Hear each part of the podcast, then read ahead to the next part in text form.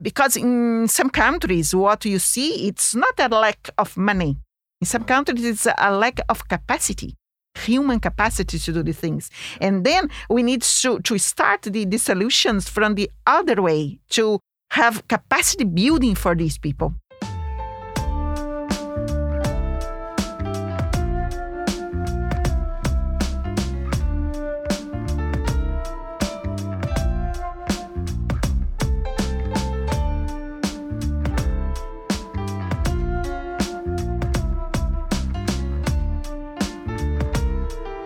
Welcome back to the Fifth Wave podcast. I'm Jeffrey Young, editor in chief of Fifth Wave.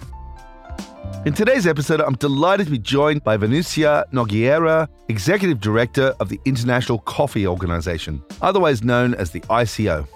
Established in 1963, the ICO was set up to regulate the global coffee market, promote international cooperation, and administer the International Coffee Agreement. Today, the ICO is a vital platform for education and consultation, fostering long term sustainable production and increasing consumption of quality coffee. In this wonderful conversation, Vanusia discusses the new regulations and initiatives aimed at equipping producers with the solutions and tools to tackle coffee production's most pressing challenges.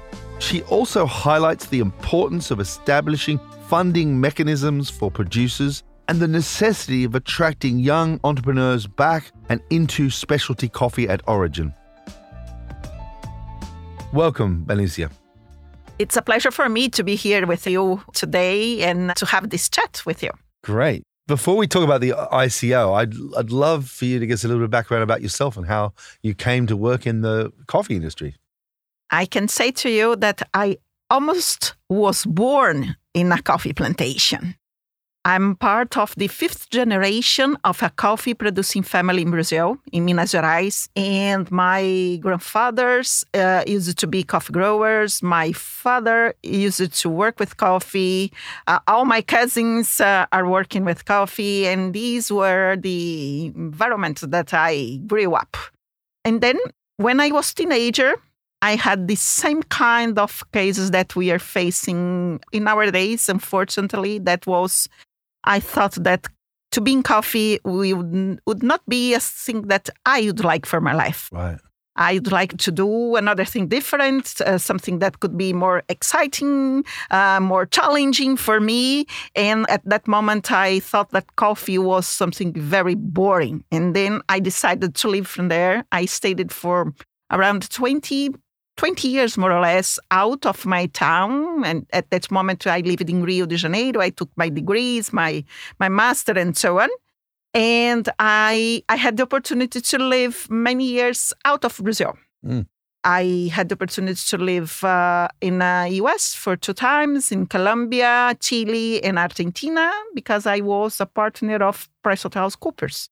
I used ah, to work yes. with consultants, uh, consultancies in auditing reports and things like that. Oh, how boring! Yes, but it was a, a lot of uh, things that we could do in the terms of I I could know and I could get in touch with many different people, many different cultures, and many different sectors as well.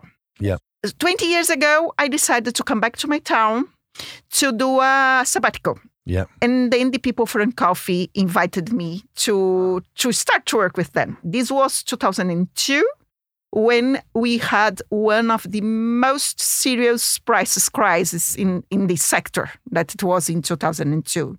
They were selling uh, Arabica coffee for 25, 28 cents per pound at that moment. And so the exporters, they asked me to find some niche markets for the, the, the Brazilian coffee. My expertise was uh, is in marketing. And then they asked me to, to look for that. And this was the way that I started to see coffee professionally. Uh-huh. And doing that, I worked for many years in Brazil. I was the major representative for the Brazilian coffee promotion for many years. And uh, three years ago, uh, the Brazilian government and the private sector, the Brazilian private sector, uh, invited me to, to do the application for this position here in London and to come to London uh, to be the ED of the ICO. Now, I wonder if you could give us an overview of the ICO, its mission, its role, and what it does today. What's your day to day job like as well? The International Coffee Organization was founded uh, 61 years ago uh, to tackle the balance of demand and supply in coffee. At that moment, many countries, it's an intergovernmental organization, and many of these countries, the governments of these countries met in New York, in the United Nations uh, headquarters, to to make a kind of an international agreement to to regulate the coffee market. And then uh, the ICO was founded to be the major operator of this international coffee agreement, what we called for the uh, for many years as the quota system. This system uh, was in place for almost 30 years until the end of the, nine, uh, the 80s and beginning of the, the 90s. Uh, and then these countries decided together again to go to the free market for coffee. Uh, then ICO needed to, to change a little bit their uh, goals and their mission. Uh, always uh, thinking about sustainability since the first uh, international coffee agreement from uh, 62 but then to looking for from the 90s is starting to look more for the sustainability points of value. Okay. The, the income for, for producers, uh, environmental sustainability and social sustainability. And we are still on that we are looking for projects and we are taking care of the producers in all the, the countries that are member. We have now almost 80 countries as members, if we count all the countries from the European Union, because we have the producing side and also the consuming side yep. together with us. And the idea is that the consumer uh, consuming countries will support, will help the producing countries to uh, tackle their challenge, their major challenge. And this is the major uh, goal and mission that we have as ICO. What are the challenges that um, producers are facing today in coffee? I can say to you that the first one it's uh, that we are already talking and addressing for a while. It's climate change uh, that some years ago we didn't believe that this would come so fast, and it's here.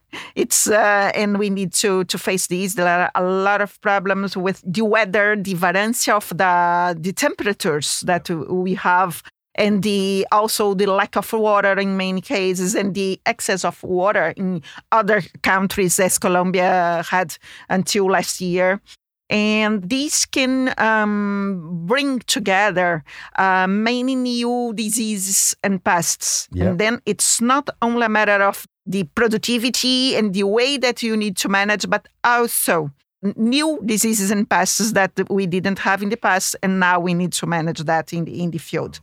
These are one uh, big problem, uh, one big challenge that we we have, and uh, we are uh, tackle that. The other point uh, I can say to you that it's the, the prices and not uh, exactly the prices, but the, the margin for the, the, the, the producers. What they have as their income, their net income. This is not attractive for the producers in many countries. And with this kind of challenge, we bring together the issue about the youth. The younger youth. people, yes, yeah younger people don't want to be in, in the coffee in the coffee plantations anymore. They think that it's too hard, too boring, and less money. They say to me that they prefer to be a, an influencer, an internet influencer, a YouTuber, or things like these, uh, TikTokers, that they can have much more revenue from the, the, the sponsorships and things like these than to be in a very hard work uh, in the field. Yeah. And uh, this is the second point that we have. And right now, uh, since yes, uh, since last year, we are facing also the issues and the challenge related to the new regulations. Oh. Uh, and the top one on this, it's the EUDR, the European Union Deforestation Free Regulation. That uh, there are many concerns about that and many doubts about uh, the the way that you could apply for for this uh, regulation. And but not this is not the only one. Here in UK, we have some uh, in the in China, in Vietnam, now US are coming uh, with some different uh, structures and um, kind of rows for for commodities as well. We need to to tackle these and to to try to to support our producers and the the governments from these uh, producing countries to to have uh, better solutions and better tools to, to tackle with this, these issues. So, getting to the nuts of bolts, I can see why we need the uh, ICO and what, what you know what the key challenges are. So, you've got 80 mem- member countries, right? Yeah. Uh, are there also corporate members, or is, or is only country members? Is that is that how it works? Until now, uh, we are running under the international uh, coffee agreement that was signed and approved in 2007. And until now, we have just the governments as uh, as members. But almost two years ago, we approved in the council a new coffee agreement that will allow the private sector and also the NGOs, the civil societies, to be together as members of the ICO. It's the first interna- uh, international organization for commodity that will accept the, the private sector together. But uh, we have a long way uh, from us that coming from uh, that come from the private sector. It's a little bit long way to put this in place, right? Uh, because when uh, agreement. It's an international treaty that yeah. needs to be follow many different laws in each of the country member. And we are on that right now. Okay, so very complicated. Yes. And perhaps the, the private companies will have their own agendas from what the maybe what the, the countries want. Yes, in the in reality, I can say to you that we are working. In fact, we are already working together since the before the pandemic. Uh, because we started what we called the Coffee uh, Public and Private Task Force. That we have uh, together already the private sector, the civil society, and the governments working together to tackle these problems that we talked before. Uh, and why that? Because we know that uh, mainly if you were talking about one sector that it's a free market sector, yeah uh, we need to be all together. Nobody will fix all the challenges that we have. We will have solutions and can be can fund all the solutions alone. Yeah. There will be part of the solutions that will be uh, public responsibility from the governments, but there are others that are um, solutions and activities that we need to have the private sector together. And the civil society can facilitate this process and can help us very strongly on that.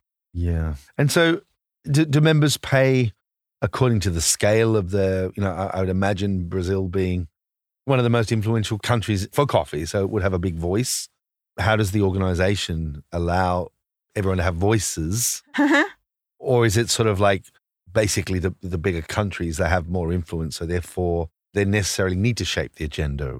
In reality, what do you have there, it's something that it's very interesting. Mm.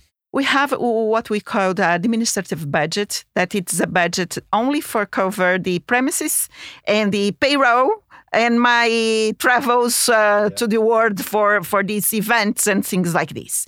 Uh, these budget uh, the, are uh, divided accordingly to the volume of the, the coffee that each country exports or imports.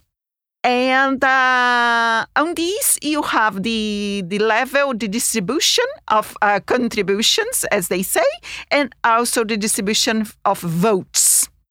So today, the major contributors that we have, it's Brazil from one side as yep. the biggest uh, exporter, yep. coffee exporter in the world, and uh, European Union on the other side, uh, yes, uh, uh, European Union, it's Yep. the, it's uh, bigger than uh, than America. But there is one article in the agreement that they decided to keep in this new uh, agreement that they, that says that all the decisions they will try to do by consensus. Then, seeing that, no matter which level of contribution you have, which number of votes you have formally, you need to convince your colleagues and the other country members because we need to go to the consensus.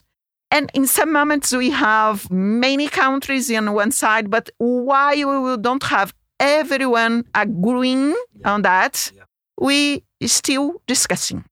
And then I think in some moments, uh, some people, mainly from the, the private sector, can say uh, we need to to be more pragmatic, and maybe this takes so, so long to have some kind of uh, decisions. But from the other side, when we have the decision, it's a decision that everybody it's uh, together and it's agreeing. Uh, there is an agreement for that, and then we go forward, and we don't need to to discuss the same point again uh, in the future.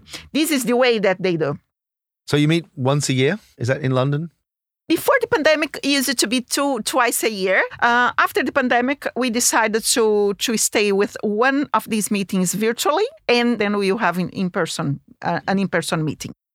During these last two years, we went to some producing countries. We went into in 22. We went to Colombia.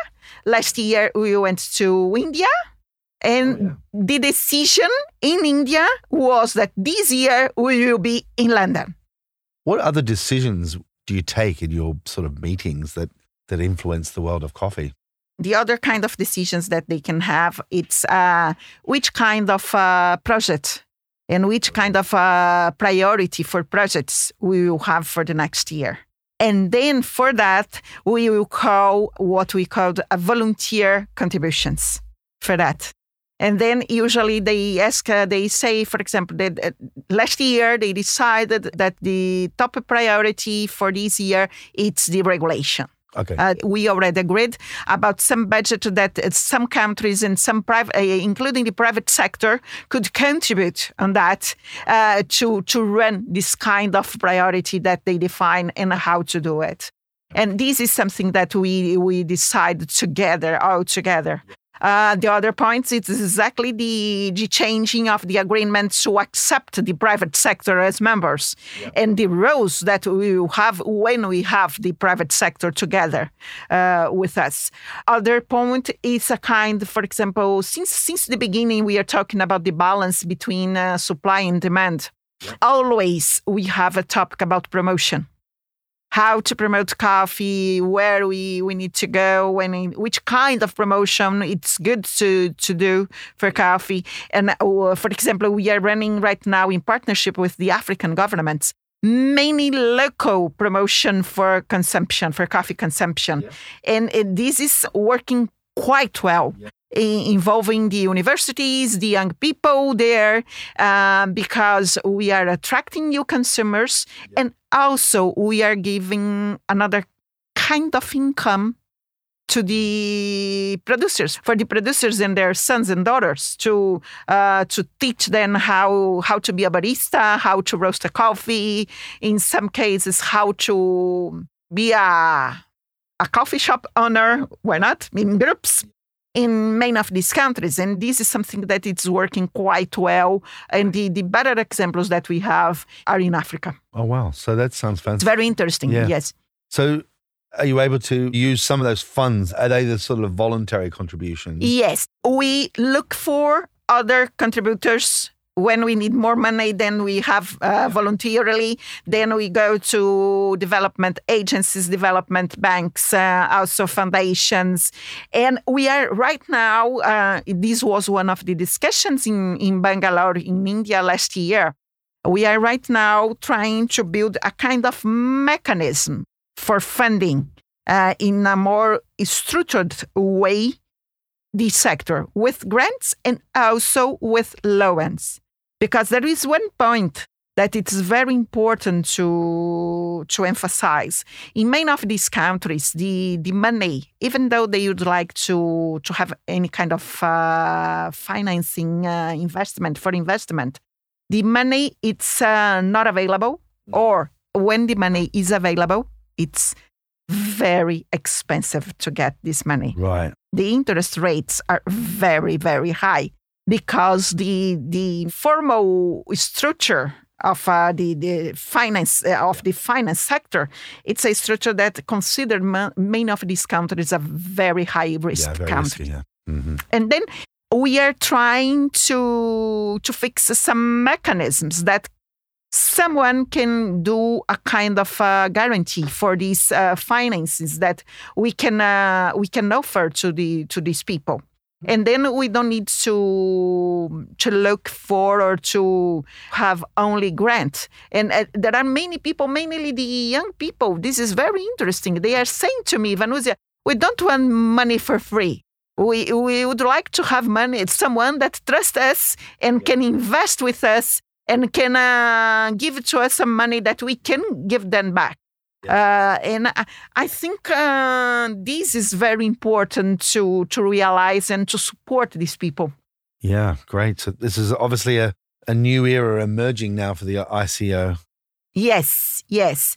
And since I come from the field and I know this sector quite well, and I like so much to be in the field and to to get in touch with all of these people, we are going more and more in this process of implementations. The the project will not be only reports, but also the implementations. Of course, we don't have uh, people. Uh, our team is very small. We are in 15 uh, people in our staff we cannot go to the implementation country by country, but we can be a kind of a coach or liaisons for uh, many different projects in, in the world. And since I, I arrived here in London, I'm traveling a lot because I really would like to to support these people and help yeah. them with my knowledge um, to manage the, the better way as possible the funding that they have, the resources that they have from the money and also the people. Uh, because in some countries, what you see, it's not a lack of money. In some countries, it's a lack of capacity, human capacity to do the things. And then we need to, to start the, the solutions from the other way to have capacity building for these people.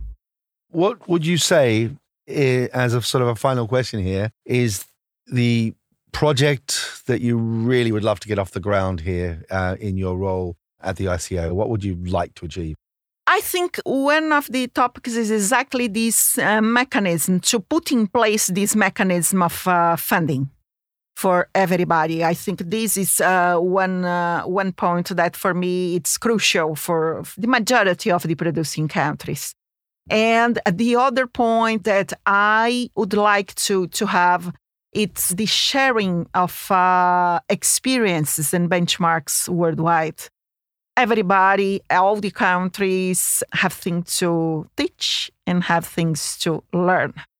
All of them without any exception. But they need to be open for that and in many cases they they see each other as competitors and they are not totally open for that. And i really uh, believe that there are many pre-competitive actions that we can do all together in order to have uh, these uh, producers in a better condition. Yeah the other point that I can say to you, it's for example in Asia, you have many countries that used to be not big but good uh, coffee producing countries, and they changed their uh, strategy to be uh, good industries for coffee like we have uh, Indonesia, Philippines. Uh, now they they are adding value and they are becoming very good, uh, very good and big uh, importers for coffee. And uh, then they can focus their producers in uh, in something different in in these niche markets for for specialties and things like this. But they are adding value and they are buying coffees from many other countries and they they can improve and increase the level of income of all the, the value chain. In that countries. Uh, this is uh, Ethiopia, uh, like Brazil. It's a country that uh, already used to consume a lot of coffee. Ethiopia, in our days, they are consuming internally 50% of the, the coffee production that they have. Uh, it's uh, proportionally it's more than Brazil because Brazil it's around um, 30% more or less. But the other countries they used to have coffee only for selling for exporting. They, yeah. There are many of these countries that the producer never took a, a cup of coffee before yeah. we started this process. And I think uh, we have many other countries that are in the same way and we uh, with the same kind of mindset. And we need to change this uh, because the, the, the market here in uh, in Europe in general and uh, in US, Japan are quite stable and uh, since we would like to continue to look for uh, more income for these producers and looking for uh, higher productivity for them, we need to have more people t- uh, drinking coffee. Yeah. And we need to find these ways. We have China now. Finally, China is increasing, yeah. definitely is increasing the, the consumption but we cannot put all the the eggs in in just this basket. We need to to have other countries. And uh, for many years, uh, ICO is looking for the increase of the consumption internally in the coffee producing countries. On an optimistic note, I know there are a lot of challenges in the industry, but it sounds like there's a lot of opportunity as well. Yes, yes, a lot of opportunities. And I really believe in these opportunities that we can uh, still talking about coffee as today and uh, taking a cup of coffee and for many years, many decades, and improving the style of life of these producers. Alicia, thanks so much for joining us here today on Fifth Wave. Thank you. And that's all for this week's Fifth Wave podcast. If you've enjoyed the show, please subscribe and share the link with a friend or colleague. Also, if you're on Apple or Spotify, we'd really love a five star review to help us increase our reach across the industry. To stay informed, visit worldcoffeeportal.com to get access to all the latest global coffee news, including the weekly coffee dose, collecting all the big coffee news stories. Links are in the show notes. This episode was produced in the one and only Serendipity Studios in glorious Camden, North London. It was produced by myself, Jeffrey Young, Hannah Heath, and sound engineering by Chris Bristow.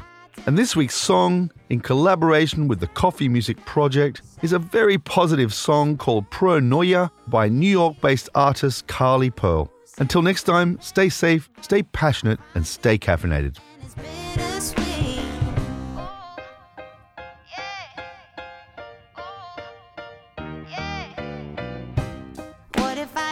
my job to write this track and lost my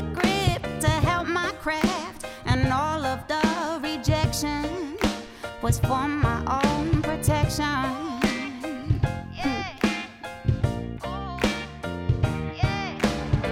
You ever heard the word pronoia? It's the opposite of paranoia, pronoia. The belief that the world conspires in your favor. Honey, it's a game changer,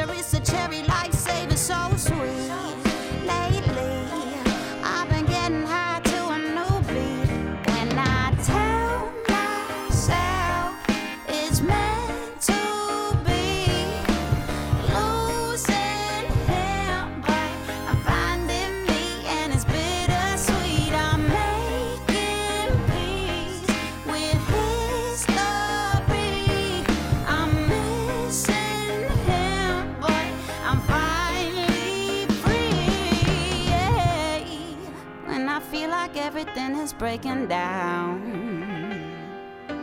Hmm. It's a dip before I hit the higher ground. So I tell myself it's meant to